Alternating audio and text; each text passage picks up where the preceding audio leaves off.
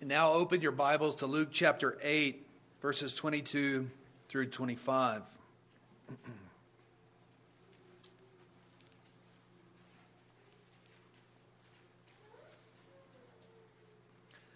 This is God's holy, inerrant, and infallible word. Please give it your full attention. One day he got into a boat with his disciples, and he said to them, let us go across to the other side of the lake. So they set out, and as they sailed, he fell asleep.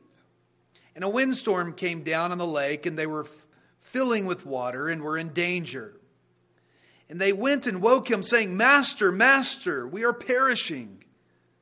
And he awoke and rebuked the wind and the raging waves, and they ceased. And there was a calm. He said to them, Where is your faith? And they were afraid, and they marveled, saying to one another, Who then is this, that he commands even winds and water, and they obey him? The grass withers and the flower fades, but the word of the Lord endures forever. You may be seated.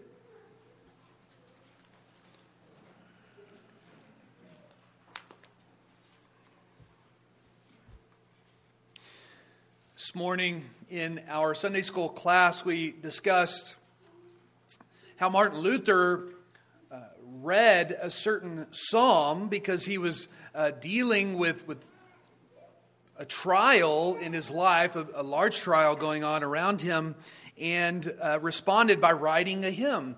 This morning, uh, we look at another composer of one of our hymns, Charles Wesley uh, who wrote several of the hymns in our Trinity Psalter hymnal. And on one occasion, Charles Wesley had accompanied his brother, John Wesley, on a mission trip to Georgia. It was in 1735. And their intent was to uh, share the gospel with the Native American Indians. After suffering much for the cause of Christ, feeling little was accomplished on their trip, uh, Charles set sail for home back in England. While at sea, he was caught in a, a, trial of his own. He was caught in a violent storm, a storm so severe that Charles felt that the end had come. But rather than praying for the Lord to rescue him from imminent death, he said that he prayed for faith to trust in God and to comfort the other passengers on the boat. Now, eventually, the storm passed, and the passengers all survived, and a number of them actually gave their lives to Christ as a result. And in response to this event, Charles wrote the well known hymn that we sang as our hymn of assurance Jesus, lover of my soul. Let me rec- recount the words of the first verse of that hymn for you. Jesus, lover of my soul, let me to thy bosom fly, where the nearer waters roll, while the tempest still is high. Hide me, O my Savior, hide, till the storm of life is past. Safe into the haven guide, O receive my soul at last. You see, Charles recognized that a violent storm at sea is really a great analogy for life. We all go through stormy seasons. The Christian life is not one that is free from suffering and difficulties. But God places us in these storms in order to strengthen and to grow us in our walk with Him, in order to strengthen our faith. In Luke chapter 8, verses 22 through 25, the disciples find themselves in a storm out at sea. And so severe was this storm that they believed that they were going to perish in it. Jesus is with them, though asleep in the boat, and after they awaken him, he calms the storm. This passage really reveals the greatness of the person and the work of Jesus Christ, but it also reveals the comfort that we can have knowing that Christ is present with us through the storms of life and will use them to mature us in our faith. Now, Luke begins this account by informing us that one day he, that is Jesus, got into a boat with his disciples. Now, Luke, here in his gospel, is not concerned to tell us the precise time that he went out into the boat, but it occurred after he had concluded his teaching to a massive crowd. We learned this from Mark's gospel, and we learned that the, the crowd was so great that he had begun to teach them from the boat. He set out in the boat as they all upon the banks of the shore were listening as he taught them. But concluding that teaching, he tells his disciples, Let us go across to the other side of the lake. And once again, this story, uh, as we see many times throughout Scripture, reminds us of Jesus' humanity. For when he had uh, set sail, Jesus fell asleep in the boat. You see, Jesus was, of course, divine. He was the Son of God, the eternal Son of God. And we will see that more clearly by certain things he does later in the text. But he was a man, a human, just like you and me, though without sin. He had been teaching to massive crowds for no telling how many days and no telling how many hours in each of those days. And Jesus was tired. So tired that he could even fall asleep on a boat and remain asleep through a terrible storm. How grateful we should be knowing that our God condescended and lowered himself in order to become like us in our humanity. Flesh and blood needed saving. And so he added to himself flesh and blood in order to bear the punishment that our sins deserve, that we deserve on account of our sins. And so, beloved, our Savior sympathizes with our needs, having experienced them by virtue of taking to himself a very nature, the very nature of our own. The tired, sleeping Jesus also teaches us the type of dependence upon God that we need to have. The sea is a dangerous place. The power and force of a body of water can be extremely overpowering. Yet Jesus gave us the perfect picture of what it is like to trust in the Heavenly Father. Of course, there was a calm before the storm, and yes, Jesus fell asleep while it was still calm, that is, before the storm came. But more than anything, we can see here that he was uh, the calm before the storm. We could even say that he was the calm during the storm, for he was sleeping right through the storm as well. He had absolute trust in the Father in heaven.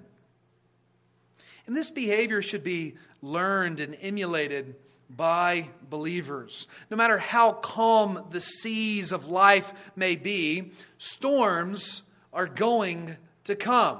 Again, learned this in Sunday school this morning. We will experience trials, we will experience suffering and difficulties in this life.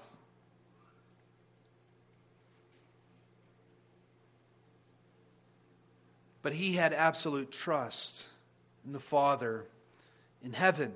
And if we trust in our Heavenly Father, then we can have peace and comfort not only when the waters are calm, but also in the midst of storms.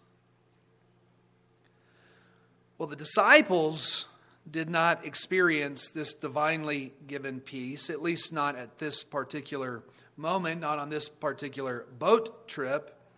Luke tells us that a windstorm came down on the lake and they were filling with water and were in danger. So, how did the disciples respond to the storm? Well, they woke Jesus and cried out, Master, Master, we're perishing. In response to this storm, they became cowards. Their faith was weak, which is precisely why Jesus asked them, Where is your faith? They were not trusting in their Lord and Savior at the moment. The Lord of heaven and earth had told them, Let us go across to the other side. And they should have expected to get to the other side. Yet they thought that they were going to perish. Now, it can't be too hard on the disciples. After all, the storm was extremely mighty. In fact, the Greek word for windstorm is also the word for hurricane. Matthew uses the word seismos to describe this windstorm, which is the word for earthquake. In other words, the sea was quaking like an earthquake. It was a violent, very violent storm. The Sea of Galilee, in fact, was prone to producing such powerful storms as these because the lake sits lower in terms of sea level than any other sea in the world. It sits some 7,000 feet or 700 feet below sea level, and it is surrounded by incredibly high cliffs, around 2,000 feet high in places that overlook the lake. And at these heights, there is a cool, dry air. But when it's met with the warm, moist air that rises up directly around the sea, you see high velocity of winds can be produced. And those winds travel down the mountains and build force as they hit the sea with extreme violence. And it had to have been a very mighty storm because we need to remember that Peter, Andrew, and John were all fishermen by trade.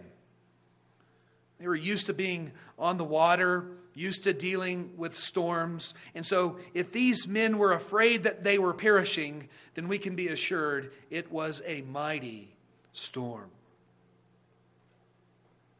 Now, another reason that we shouldn't be too hard on the disciples is that they did turn to the right person, didn't they? Now, the manner in which they turned to Jesus may have been inappropriate, maybe, but they did turn to the right person. They woke the Lord from his serene slumber so that he might save them from the strong wind. We should be understanding of the disciples because we too are often afraid in our weaknesses, in our frailties, when we face certain storms in our lives. But as children of God, we should learn to trust God when we're going through these storms. They are meant for our growth in faith.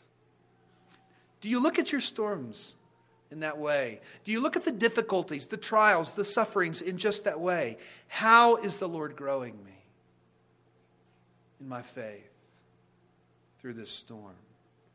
How can I be an example of faith? How can my faith be manifested to others in the midst of this storm? R. Kent Hughes says storms are God's way of bringing us into deeper grace. And so we must learn that there is never a need to fear because God is always present with us through the storm, just as he was present with the disciples. Now, it may at times feel that God is not present. It may at times feel as if God is sleeping or not paying attention to our difficulties and trials that we're going through. But Scripture assures us that the Lord never sleeps nor slumbers. And it's interesting to note that the cry of his disciples awoke him when this most violent storm had not. You see, not only is he always present with us through the storms, but he always listens to the cries of his people. I'm, remind, I'm reminded of Psalm 18, where King David wrote, I call upon the Lord who is worthy to be praised, and I am saved from my enemies. Now, notice as I go on reading here from King David, how he uses water, the waters and the seas, as imagery to depict his enemies in this passage. He says, The cords of death encompassed me, the torrents of destruction assailed me. In my distress, I called upon the Lord. To my God, I cried for help. From his temple, he heard my voice, and my cry to him reached his ears. Then the earth reeled and rocked. The foundations also of the mountains trembled and quaked because he was angry. Smoke went up from his nostrils, and devouring fire from his mouth. Glowing coals flamed forth from him. Then the channels of the sea were seen. And the foundations of the world were laid bare at your rebuke. O Lord, at the blast of the breath of your nostrils, he sent from on high, he took me, he drew me out of many waters. He rescued me from my strong enemy and from those who hated me, for they were too mighty for me. What a beautiful, poetic description of how the Lord rescued David from the hand of his enemies. David cried out to God, and the Lord listened and drew him out of the troubled, stormy waters. He saved him from his enemy. You see, our God is present and he hears our cries for help.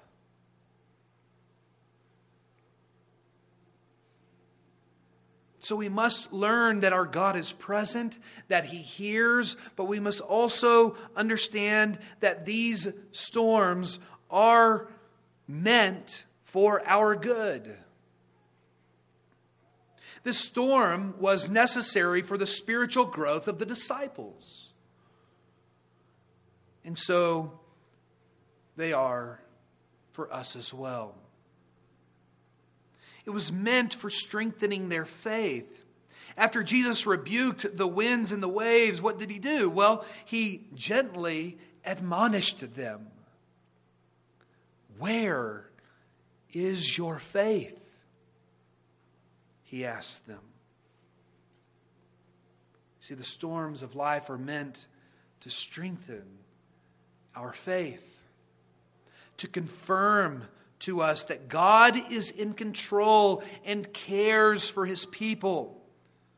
We should not expect that the Christian life will be free from suffering and trials. In fact, Peter, who experienced this very trial in the boat with the Lord, wrote in his first epistle, chapter 4 Beloved, do not be surprised at the fiery trial when it comes upon you to test you as though something strange were, were happening to you. You see, we all go through the storms of this life. One moment, all will be calm, and the next moment, a mighty storm hits. Maybe you feel like the waves of illness are pulling you under Or maybe you feel like you're drowning in financial debt. Perhaps you feel like you're being tossed to and fro by the waves of you fill in the blank. Maybe you're in a crisis of faith.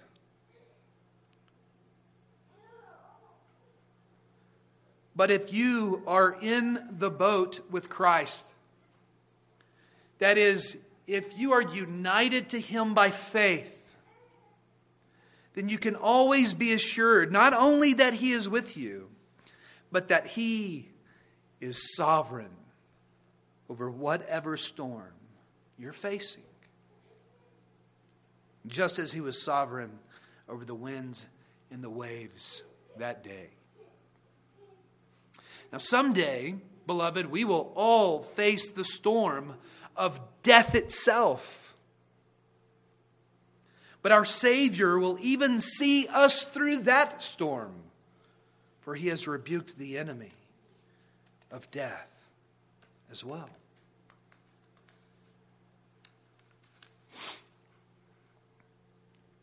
God has not promised to keep us away from the storms, but he has assured that whatever storm we face, our Savior is sovereign over it. And this assurance is actually pictured in the rebuking of the winds and the waves of the sea.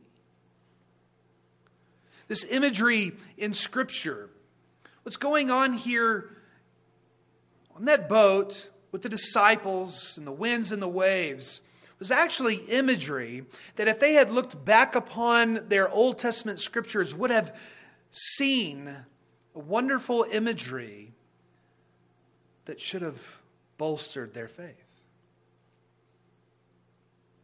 This imagery in Scripture begins at creation as the Spirit of God hovered over the dark, chaotic waters of creation. Genesis 1, verse 2 see, the waters there were pictured as an obstacle that God would overcome.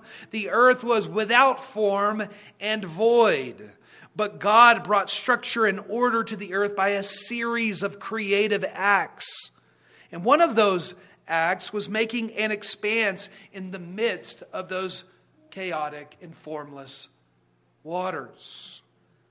So that the waters were separated from the waters. Genesis 1 6. And so that Jesus rebukes the sea in Luke chapter 8 should have drawn the minds of the disciples and even our minds this morning to the creation where God employed his sovereign powers of the great waters and they obeyed him. I think the disciples might have even picked up on this very notion because we're told that after he calmed the winds and the waves, they became afraid and said, Who then is this that he commands even winds and waters and they obey him? But this text is, is really telling us more than just that Jesus is the creator God who is sovereign over his creation. You see, as scripture moves beyond the creation, the watery seas become symbolically associated with that which represents the realm of sin and Satan. At the Exodus, Israel found themselves sandwiched between two great enemies. There was, on the one hand, the pursuing Egyptians behind them, but in front of them was another obstacle the obstacle of the Red Sea, which had them trapped. But just as God did at creation, in fact, just as He did at the flood in Genesis 6, He separated the waters of the Red Sea, allowing His people to pass through while their enemies, the Egyptians, all drowned in the sea. The Song of Moses in Exodus 15 says it this way Pharaoh's chariots and his host he cast into the sea, and his chosen officers were sunk in the Red Sea. The floods covered them, they went down into the depths like a stone. Your right hand, O Lord, glorious in power, your right hand, O Lord, shatters the enemy. In the greatness of your majesty, you overthrow your adversaries. You send out your fury, it consumes them like stubble. At the blast of your nostrils, the waters piled up, the floods stood up in a heap, the deeps congealed in the heart of the sea. You blew with your breath. The sea covered them, they sank like lead in the mighty waters. Now, Isaiah chapter 51, verses 9 and 10 speaks of that very same event, the Red Sea crossing, and it likens Israel's enemy, Egypt, to a dragon, a dragon swimming in the sea that the Lord pierced with the sword of judgment.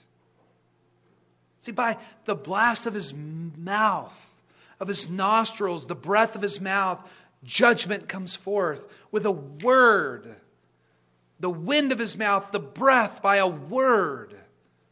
Judgment comes and puts them to death, pierces the dragon in the sea. This imagery is really very similar to that 18th psalm that we just read a moment ago. David likened his enemies to the many waters, and when he cried to God for help, God saved him by doing what? By rebuking.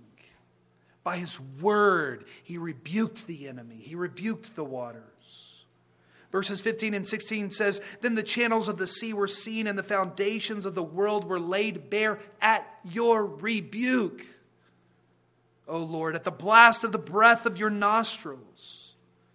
He sent from on high, He took me, He drew me out of many waters. It becomes evident that God's rebuke of the enemy is often described as a, as a blast of breath from his nostrils or from his mouth. God always rebukes and conquers his enemies by a simple breath or by a simple word. But our understanding of the symbolism of the sea that's incorporated throughout the scriptures, I think, would be incomplete this morning if we did not briefly mention the prophecies of of both Daniel and the Apostle John. In both books of Daniel and Revelation, the enemies of God are associated even more so with the watery depths of the sea. In both of those books, the sea is the realm from which beasts arise to wreak havoc upon the people of God. Daniel tells us that those beasts are terrible kings representing mighty kingdoms that make war against the saints. But God brings judgment upon these beastly kingdoms that arise from the sea, and he gives one like a son of man dominion over the kingdom of God. In Revelation chapter 19, John pictures this by describing that Son of Man as a rider on a white horse who has a sword that proceeds from his mouth. The sword is the symbol of judgment. The rider defeats the beast with the sword of judgment that comes from his mouth. He slays all who worships the beast. And in 2 Thessalonians 2, Paul describes that beast as the man of lawlessness and says in verse 8, And then the lawless one will be revealed, whom the Lord Jesus will kill with the breath of his mouth and bring to nothing by the appearance of his coming. There is power in the rebuke of the Lord. And so we see that Christ's rebuke of the winds and the waves of the sea not only portrays his sovereign control over creation, but it also depicts symbolically Christ's power over the satanic forces of evil in this world. And maybe that was a factor in the fear that overcame the disciples in the boat. Perhaps they came to a greater understanding of who the Lord Jesus Christ was that day as he calmed the raging, chaotic seas that day. This fear was a, a little different than the fear that they had of the storm itself. They stood in the boat with the Creator, Redeemer, and Defender of God's people. The storm could only kill the body, but they came to fear the one who could kill both body and soul in hell. And this was a lesson to strengthen their faith. Beloved, the raging storms of life are a result of the fall. Sin brought these storms into the world, but God sovereignly ordained it this way so that His glory would be revealed in the cross of Christ. At the cross, Christ rebuked him who accused us on account of our sin.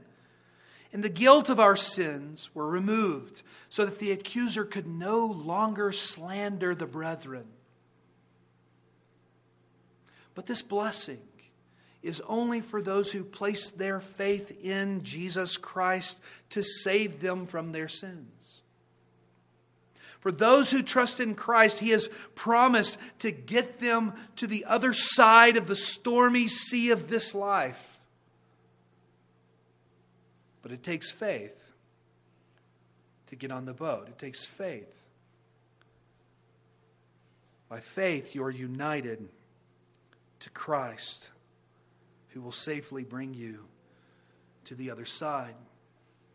And you must continue to trust in the Lord as you face the different storms of life. These storms help us to grow in our faith. But when we reach the other side, there will be no more storms to face. When Jesus returns and brings with him the new heavens and the new earth, all will be well. In that glorious place, the realm of Satan and sin will be no more. In Revelation chapter 21 records this glorious truth for us. John in chapter 21 has a vision of the life to come, and he writes, then I saw a new heaven and a new earth, for the first heaven and the first earth had passed away, and, listen, the sea was no more. And I saw the holy city, New Jerusalem, coming down out of heaven from God, prepared as a bride adorned for her husband. And I heard a loud voice from the throne saying, Behold, the dwelling place of God is with man. He will dwell with them, and they will be his people, and God himself will be their eyes, and death shall be no more. Neither shall there be mourning, nor crying, nor pain any more, for the former things have passed away. Beloved, Christ was physically present with the disciples in that boat on that day. But a little later in his earthly life, he would conquer death and ascend up into heaven. And it is in heaven, Hebrews 6:19 tells us that Jesus is a sure and steadfast anchor of the soul. Our anchor is cast up into heaven, and it is fixed firmly there. It is Jesus Christ. And though the raging sea of this world tries to toss you about to and fro with Christ as your anchor, nothing, nothing can hinder you from arriving at home with the Lord. And so cry out to the Lord in faith, and he will draw you out of many waters. To him be all praise and glory both now and forevermore. Amen. Let us pray. Our most gracious God, we thank you for the depths of the wisdom, wisdom which we cannot plumb the depths of, that you would bring about our salvation through sending your Son to become like us in every way, yet without sin to remain fully divine, yet also to be fully human in one person the person of our Lord and Savior, Jesus Christ.